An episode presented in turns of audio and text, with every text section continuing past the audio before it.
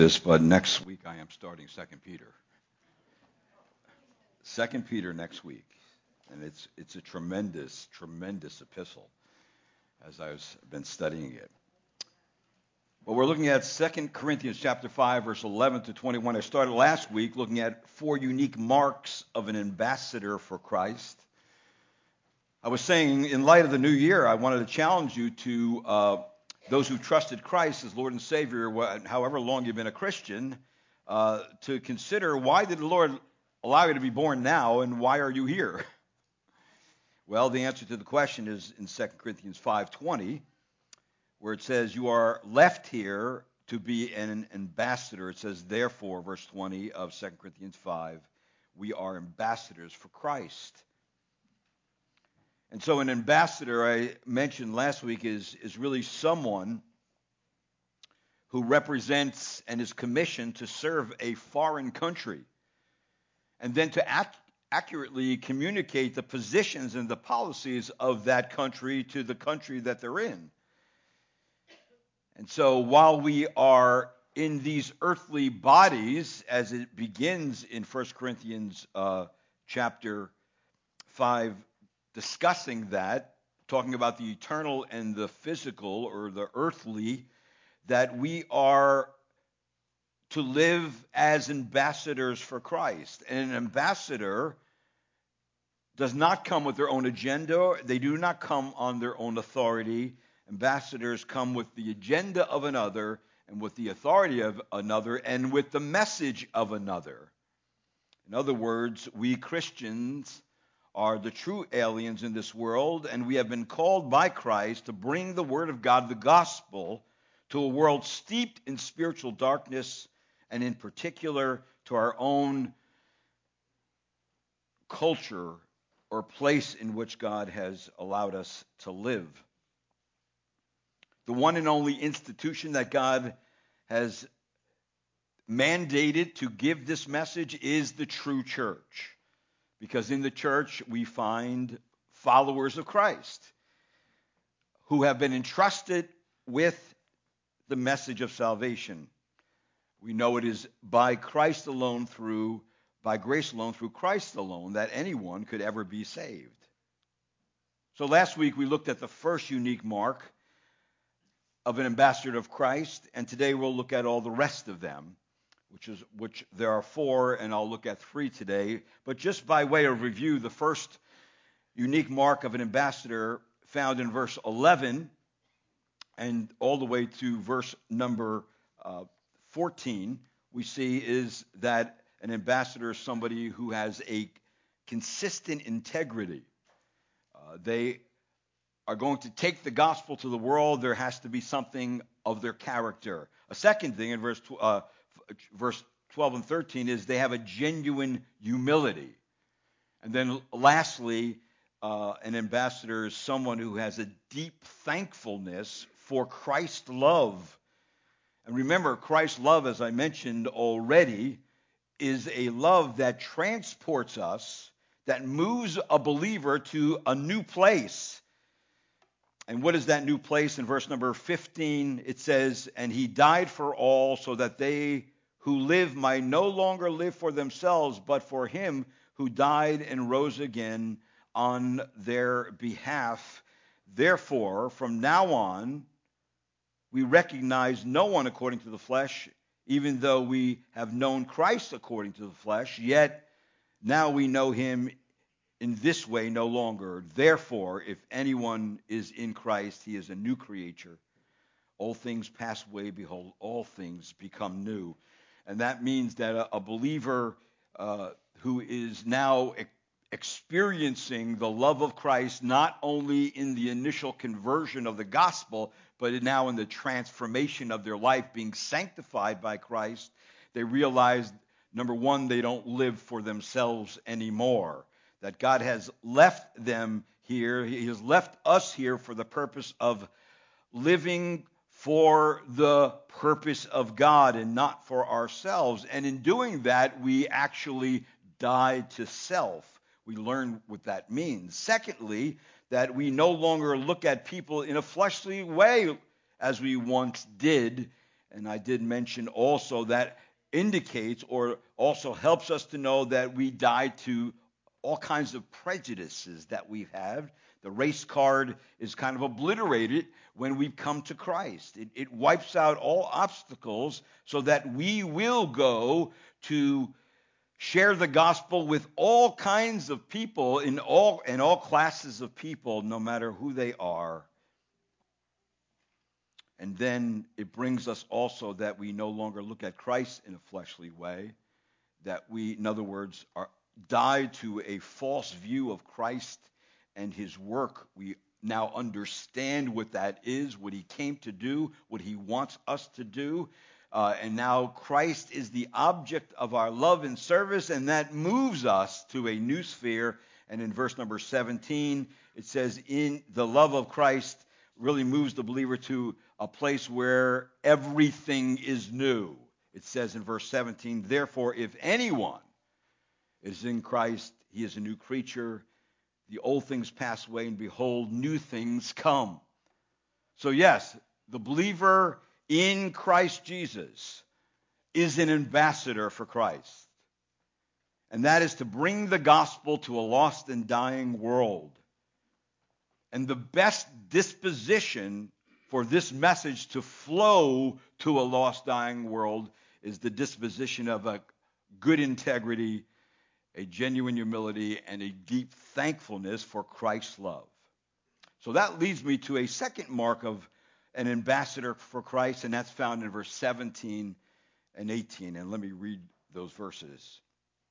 It says, Therefore, if anyone is in Christ, he is a new creature. The old things pass away. Behold, new things come. Now all these things are from God, who reconciled us to himself through Christ and gave us the ministry of reconciliation.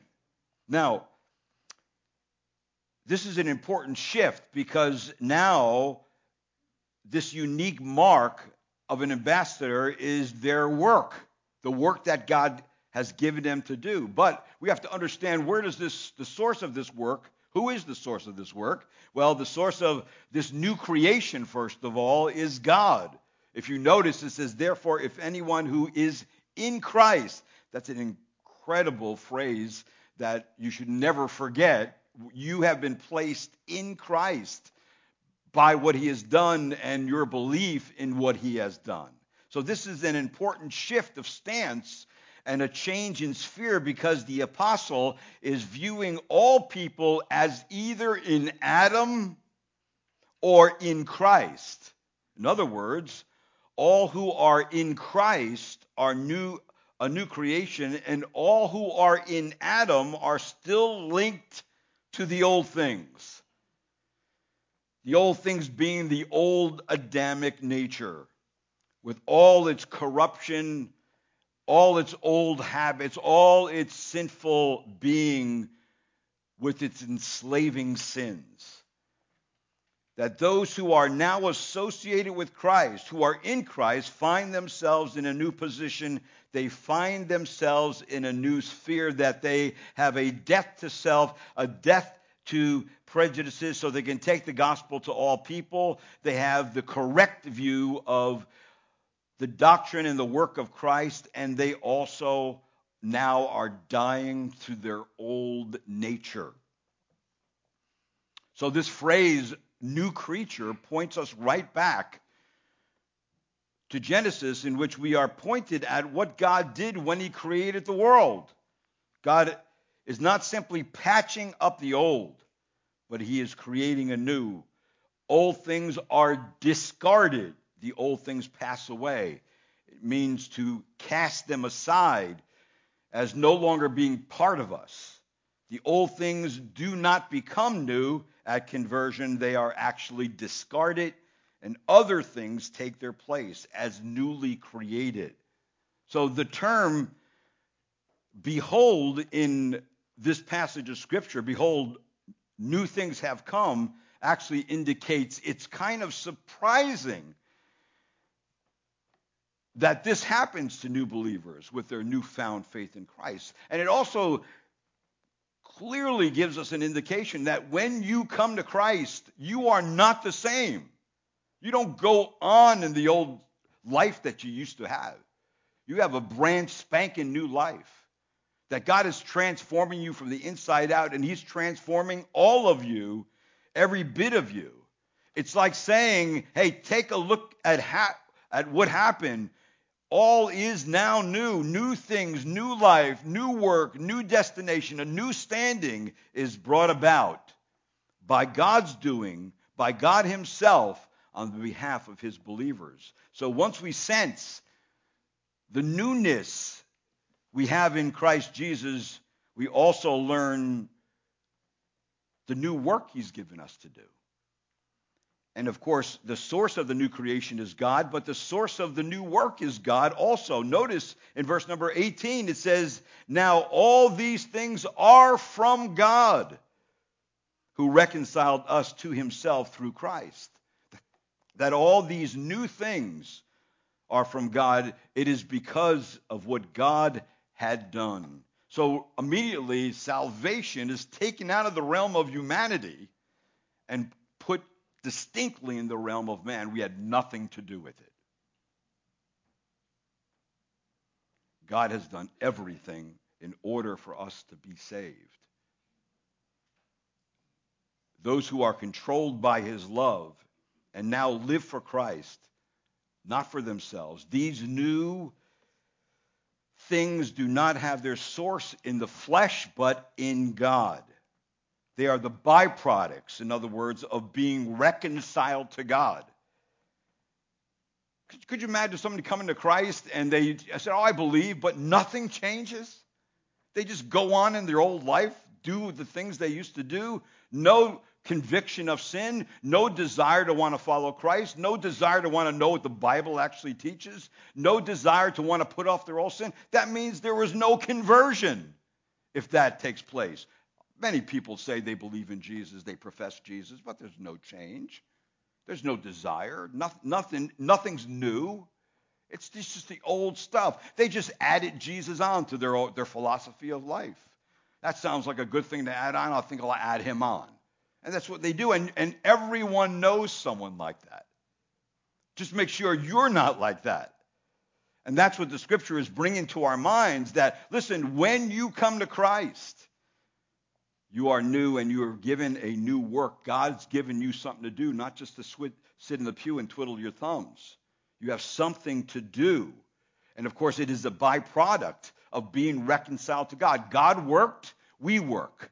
Right? Work is a very beneficial and fulfilling thing that He's given to us. So God's love provided the means and the basis for man's reconciliation to God against whom we have sinned. It is sin that separates people from God. And God provides Christ's death to remove the sin and the guilt that goes along with it. That was the very thing that separated us. So it is all God's plan because of his love. But God's own sense of justice had to be satisfied. And so God gave his son to be the substitution for sinners. So God provides Christ's death to transform sinners from enemies to friends. So the term reconcile is actually a old word that means that was used often to exchange coins. So it has a change in mind in view. And the term reconciled has within it the thought of change, and it means here the change in a relationship. To put someone into a friendship with God. Of course, that means if somebody has to be put into a relationship of friendship with God, that means before that they we're not in a friendly relationship with God. You see, people are not at peace with God, but are in actuality enemies of God. And of course, God's attitude towards the sinner is one of judgment, one of condemnation, one of wrath. You remember the passage from the Gospel of John. It says, He who believes in him is not judged. He who does not believe has been judged already because he has not believed in the name of the only begotten Son of God. In other words, we see here that, that listen, they are in a state of judgment because they are enemies with the judge. The one who could justify them and set them free, they are actually against. That's how all of us were. All of us were like that. Now, just turn back and look at uh, Romans real quick. Uh, Romans chapter 5, verse 10 and 11, because he brings this out very clearly for us about this whole deal that we were in a sphere that was against God. Some, some people would, would say to you, are, Were you an enemy of God? And, and they would, would say, No, I wasn't an enemy of God. I was kind of like, I thought I was pretty friendly with God. And But when you come to Scripture, you find out, no, you weren't friendly with God. You were a sinner, and therefore you were a rebel against God, his enemy, and under his judgment. See, when you realize that, then you realize the greatness of God's love.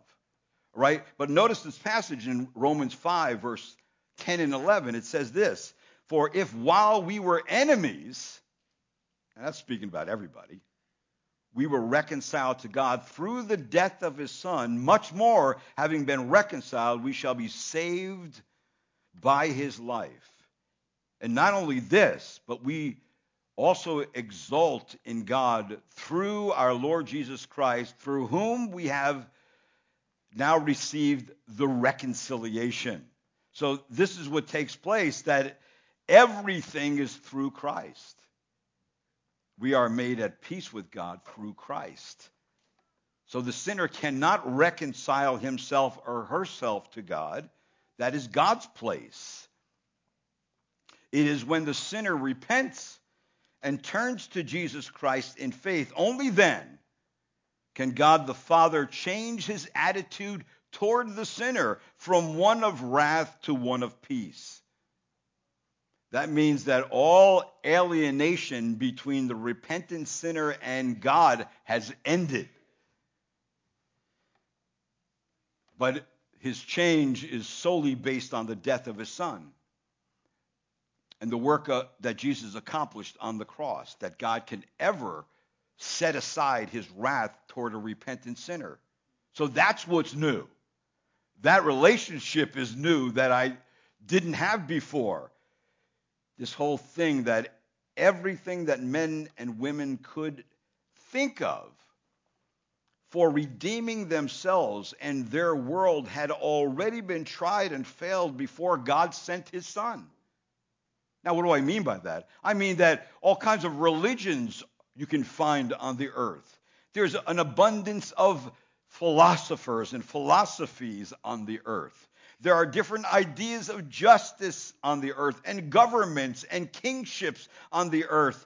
They had ample opportunity to experiment with ways to redeem man, but every single one of them failed miserably. You ever wonder what philosophers said? Philosophy has always been interesting to me. But really, according to R.C. Sproul, there could be one word that sum up all philosophers the word ponder.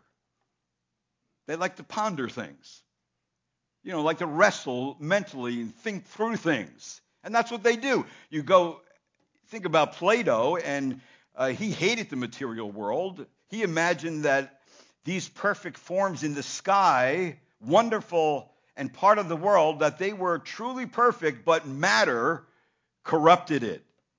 So he didn't find any answers.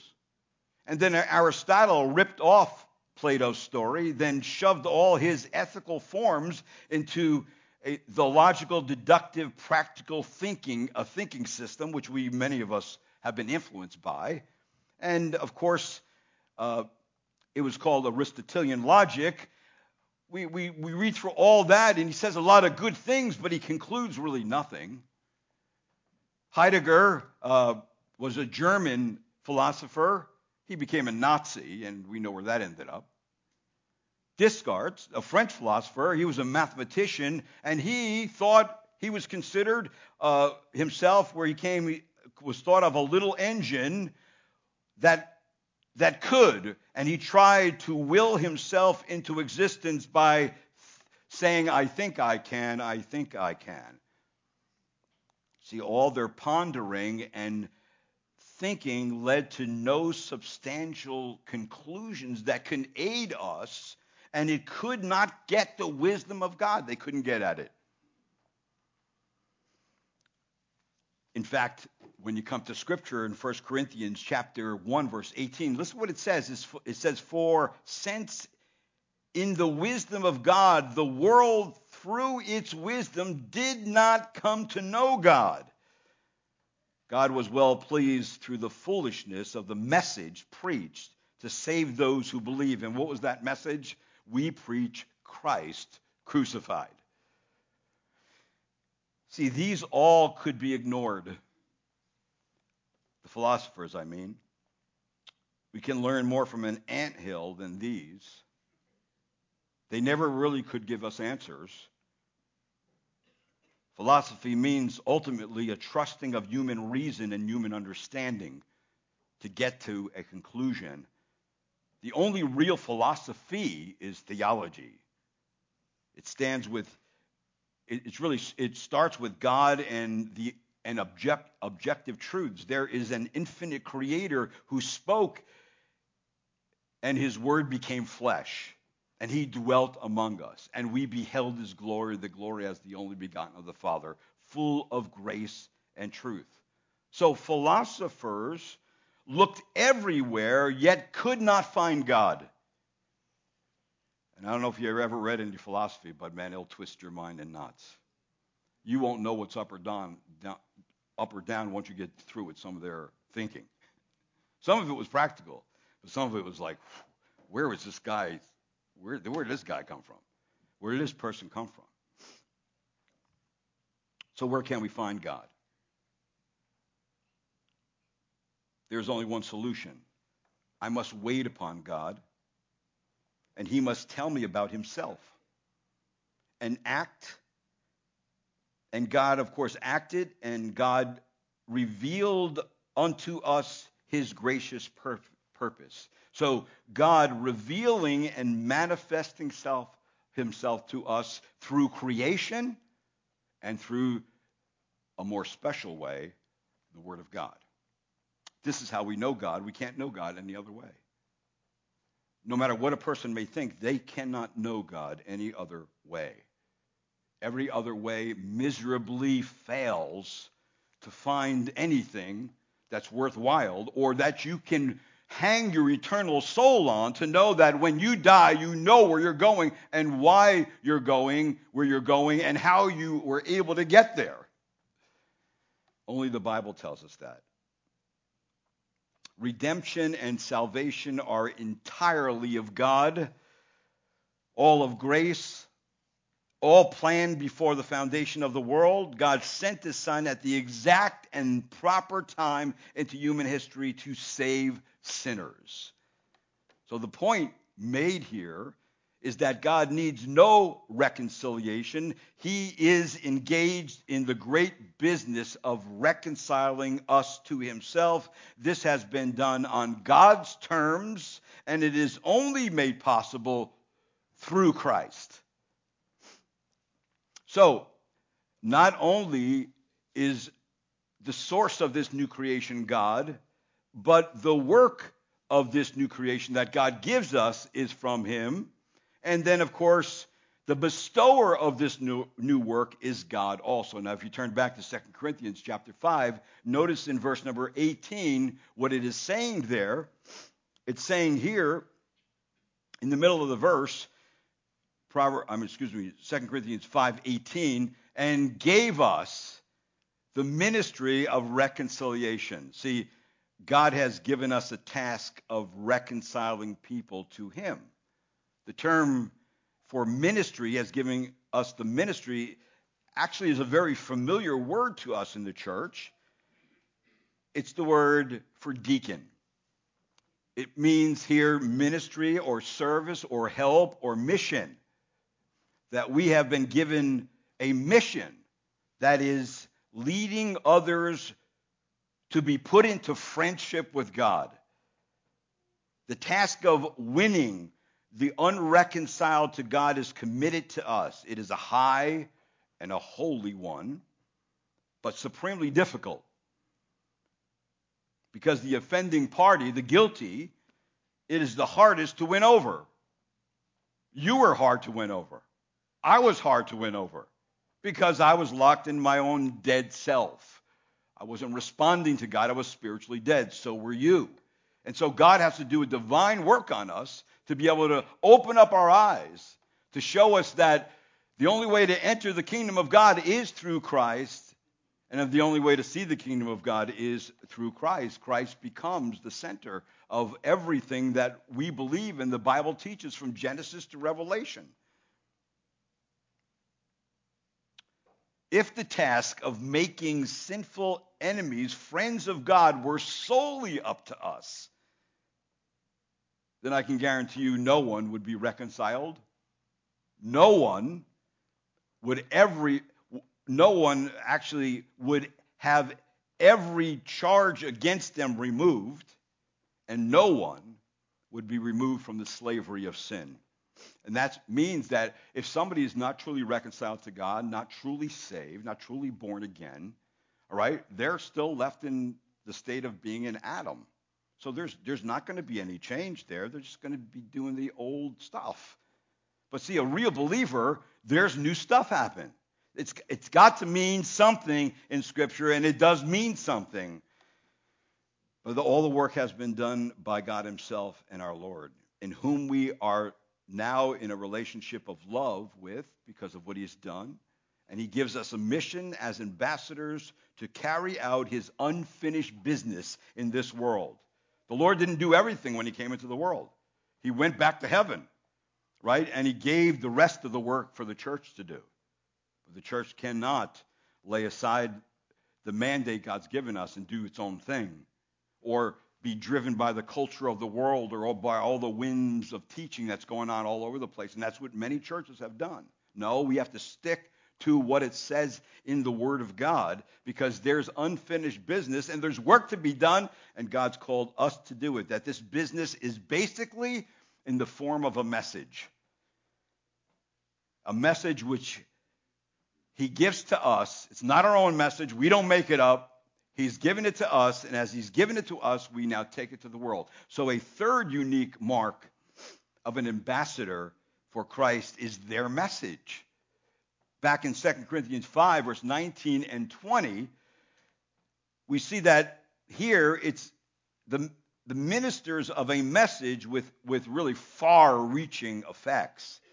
That God is doing this wondrous work, bringing reconciling and pardoning from sin to the world of people from every tribe and nation. And those, so there's five essentials that are key in these passages of scriptures before us uh, that are essential for, for us to understand the message. And if you notice in verse number 19, the first essential is the person of the message.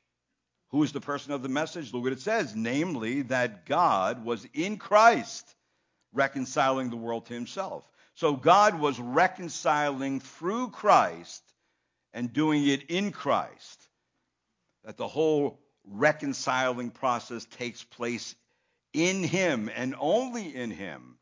So that means ambassadors cannot fudge, fiddle around, fiddle around with, or sidestep Jesus Christ as being the center, the central figure in the message. So this great plan of redemption always centers in on the Lord Jesus Christ. It's like what Paul, the Apostle Paul said in Ephesians, summing up all things in Christ, things in heaven and things upon the earth. So the plan, the purpose, and the way of redemption are always in Christ. So we can't mess that up. And that's part of the message. The second essential of the message is the target of the message. And then notice what it says in verse number 19 reconciling the world to himself. So the world here means the world of men, the world of people, Jews and Gentiles, bond and free, rich and poor, pagan and barbarian, people, as I already mentioned, with red skin and yellow skin and black skin and brown skin and white skin, people who are lost in darkness, in bondage to sin, alienated from the life of God and under his wrath, people who are in desperate need of a word from God. They don't know that. They don't desire that because they're dead. But we know that. So ambassadors bring the message of a foreign land to a land to be able to tell them what the truth is and what the kingdom of heaven actually communicates on how to get there. So the world specifically embraces only those who repent and take advantage of the offer. Only these are reconciled. Not everyone is reconciled.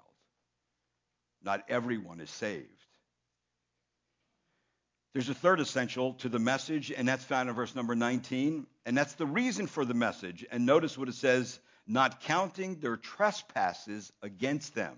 That's the reason. Transgression, or another word is sin. It clearly indicates sin is the problem, sins were the cause of the alienation of people from God, and pursuing one's bent to sin usually starts out as a search for freedom and happiness, but ends up in slavery and fear and remaining under the wrath of God. Sin always presents to us something pleasurable, something the flesh wants, something desire the desires crave. That's what sin is. But ultimately, we find in Scripture sin is a breaking of God's law and a showing that we are rebels in our heart toward God. And because, and brethren, because of people's transgressions and sins, they are in trouble with God. We know that. Transgressions mean the result of falling to the side or away from the right road, and in uh, a good English way of saying it is going where one is forbidden to go remaining an enemy of God and not a friend of God. And you can enjoy your sin and not have a relationship with God. So it was transgression that caused God to drive our first parents out of the Garden of Eden and away from his presence, and it has been a barrier between him and man ever since. And transgression is really disobedience to God's word, to God's way. You have heard the quaint saying, God loves the sinner but hates the sin, have you not? This is totally wrong. God does not view a sinner apart from his sins. God's wrath is upon the sins and the person responsible for them. God sends sinners to hell, not just their sin. In fact, the Word of God tells us that God judges the righteous and God is angry with the wicked every day.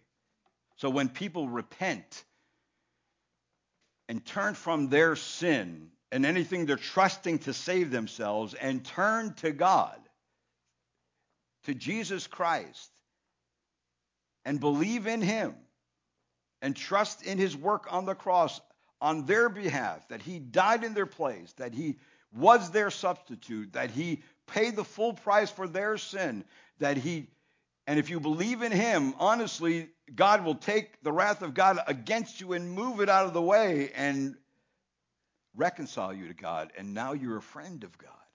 That's the state that ambassadors want people to be in. I want people to be true friends of God. There's a fourth essential in our passage, verse 19 and 20, and that's the message the messengers of the message. And if you notice what it says there in the beginning of verse number 19, the end of it, it says, And he has committed to us the word of reconciliation. Therefore, verse 20, we are ambassadors for Christ, as though God were making an appeal, an appeal through us. All right, so us used uh, here in this passage of Scripture is talking about all who have been redeemed, all have been who have been brought into friendship with God and of course, they become ambassadors. And an ambassador, again, is a representative for someone else. It is actually the, an old Greek word that means old man. Now, what that means is that usually ambassadors were sent by emperors and kings to represent their kingdoms, had to be older and had to be mature and had to know what the policies of the kingdom were and the procedures of that kingdom were so they can represent it properly to another country. So that, that means, in, some respects, an ambassador, a Christian ambassador, needs some maturity and experience. And it should be an admonition to us to, to grow in knowledge and wisdom from the Word of God so we can represent Christ well, so we can know what we believe, so we can stand on what, people, what we believe and not be moved to and fro by every wind of teaching. See, so the Apostle Paul said that because we are the priesthood of believers, we too have been given the ministry of uh, reconciliation. We are the mouthpieces. God didn't send angels, He sent us. And we make our appeal to sinful humanities as if God Himself was making an appeal through us. What appeal?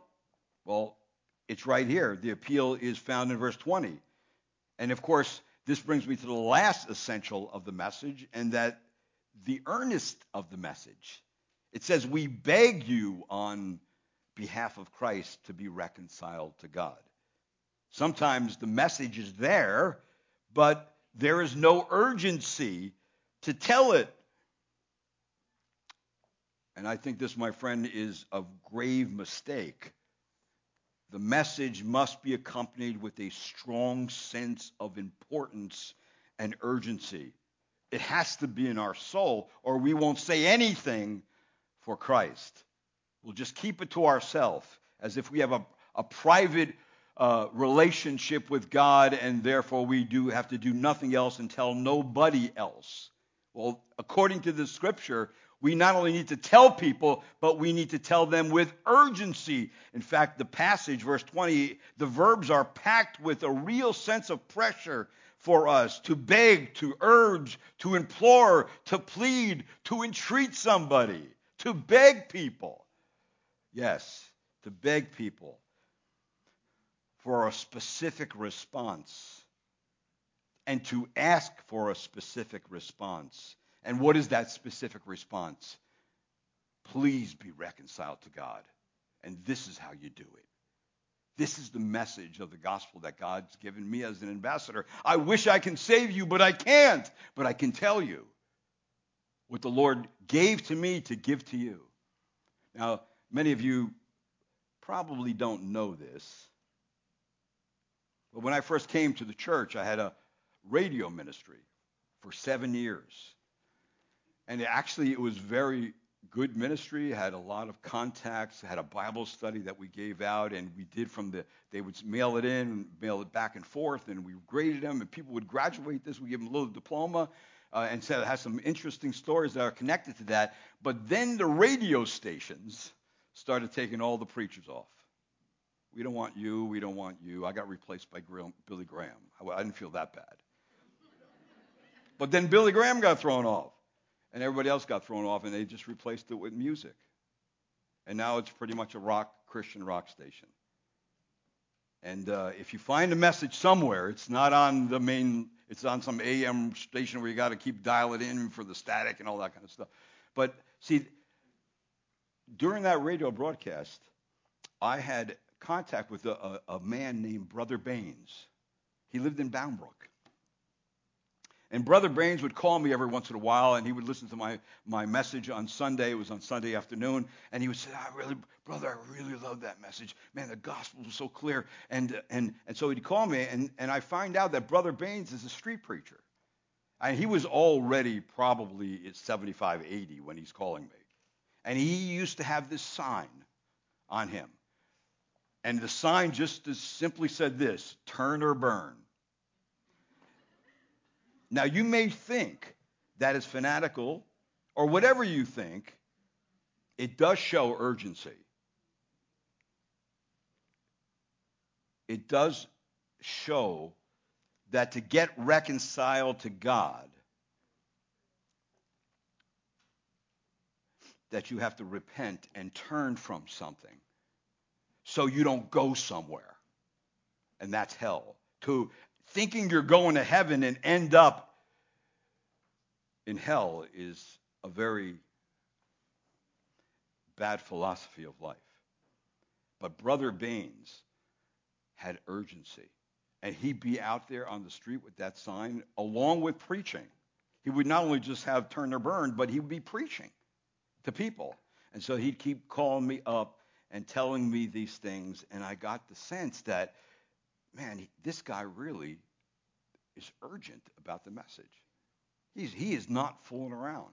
And he's like, you know, I mean, at that age, you should be like in a rocking chair, you know, surfing the TV or something. But he's not. He's out there preaching the gospel because he felt the urgency that in the short time that he may have left, and he died not too long after that. I heard about it uh, from somebody else. But that young, that, that man, not young man, but that man really was an encouragement to me. He would call me up at least once a month and kind of encourage me, tell me what was going on in his life and stuff like. I never got a chance to meet him. I always wanted to do. It seems to be that we were missing each other often. So his message was get reconciled to God and do it now. Because, friends, with God today through Jesus Christ, you can take advantage of the peace terms of the gospel. And so we beg you to come to Christ. In fact, if you look further in the passage, look at chapter 6 of 2 Corinthians, verse 1 and 2, what it says. And working together with him, we also urge you not to receive the grace of God in vain, for he is saying, At the acceptable time, I listened to you, and on the day of salvation, I helped you. Behold, now is the acceptable time. Behold, now is the day of salvation. Now, if you don't know that, that is a quote from Isaiah chapter 49 about the gospel going to the ends of the earth. And so, in other words, as ambassadors, we can go anywhere and tell people now's the day of salvation. Today, the Spirit of God and the message of God may be speaking to you, but now may be the last time He speaks to you. Now is the day of salvation. Don't put it off. You're not guaranteed tomorrow. Nobody is. And I, read, I, I ran across this other story that just gave the sense of urgency, too. It was a man called Alvin Straight. He didn't drive a car. But when he found out that his brother was dying, actually had a stroke and was not in good shape, he actually he was 73 years old. They actually made a movie out of this. It's called The Straight Story got on his riding lawnmower and traveled 240 miles from Iowa to Wisconsin to visit his brother, who had recently, of course, suffered from, from a stroke. The look on his brother's face when he realized what Alvin had done was so deeply moving that it gave him an encouragement. But if that is not a picture of urgency, I don't know what is. I don't recommend that. But I tell you what, it, it sure personifies urgency. See, if we can be like that with the gospel, we will see God do work in our life that will be very encouraging to us and encouraging to others. So, an ambassador, there are some things we cannot do. We cannot retreat or surrender in cowardice. We cannot tamper with the message. We cannot manipulate people to get desired results. We know this is a work of God. We have to let God use us. So we need to tell it, tell the message 100% unfooled around with. We cannot tamper with the gospel to make it less offensive. Changing the message is useless since no one can believe unless God really grants them understanding, gives them faith and repentance, and makes them alive to believe. And as John MacArthur says, if, you, if they don't hear the truth, cool music won't help. If they don't see the light, PowerPoint won't help. If they don't like the message, drama and video won't help. And it seems like that's where a lot of people have gone to communicate the message. See, the problem is right in their own heart. They need the seed of the Word of God. Nothing's wrong with the message. Their heart is what's wrong. They're dead and they're blind. They are in Adam and must be rescued by the second Adam. You know, the second Adam is Christ, right? He does what the first Adam cannot do. He obeys the Father and he accomplishes and finishes the mission so we can be saved and be brought back to God. Now that leads me to a fourth unique mark of an ambassador, the last one, and that quickly I want you to notice in 2 Corinthians 5:21, this is the objective hope that all ambassadors have. And it says this, he made him who knew no sin to be sin on our behalf for what reason? So that we might become the righteousness of God in him. There's the goal. There's the end of it all. That is what God has done for us. It does not say God made Jesus a sinner. No, what he did was laid on Jesus the iniquity of us all. That is, by charging all that is sin in us against him. And the Father let Jesus bear all this burden with all its guilt and penalty in our place in order to deliver us, in order to reconcile us to God and make us friends of God. That's what he did. That's when we meet at the Lord's table. Why is it called a table? We call it a table because when you sit around the table to eat a meal, you usually sit around the table to eat a meal with family and friends not with enemies. And so the Lord calls us to the Lord table as friends, and we partake in the essential elements of the message of the gospel, and that is, is the, the enfleshment of Jesus and the sacrifice of his body in the place of sinners, and then the the blood washing away the sins so we can have our slate wiped clean and be right with God. That's the only way anybody can be a friend of God. There's no other way.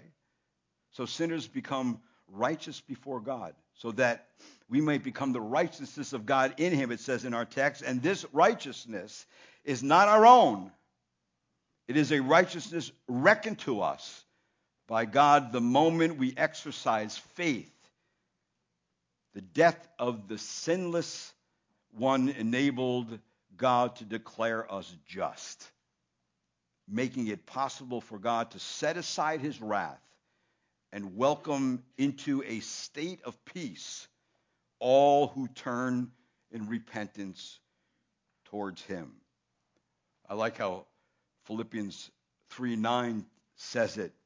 It says, and may be found in him not having a righteousness of my own derived from the law, but that which is through faith in Christ, the righteousness which comes from God on the basis of faith. So, brethren, as we're left here on this earth, let us be what we are.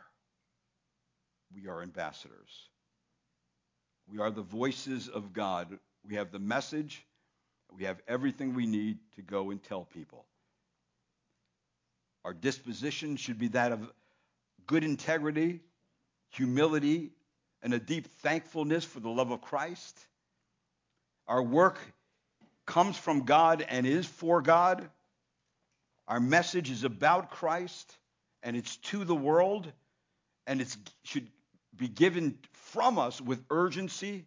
And of course, our objective hope is this we are reconciled to God. So we don't have to worry about that anymore. What we need to be concerned about is now telling the message to those people who have not heard it yet. That's our job. Amen? Amen. Let's pray. Lord, thank you again for the Word of God. Lord, make us people. Lord, allow us to live out what we already are. Not only are we believers in Christ, a new creation, but we are ambassadors. And Lord, I pray that you would not allow us to be silent. But every chance we get, every day we would pray and ask you, Lord, to give us opportunities to speak on your behalf. To anyone we meet, that we would be ready with urgency to be able to share the gospel.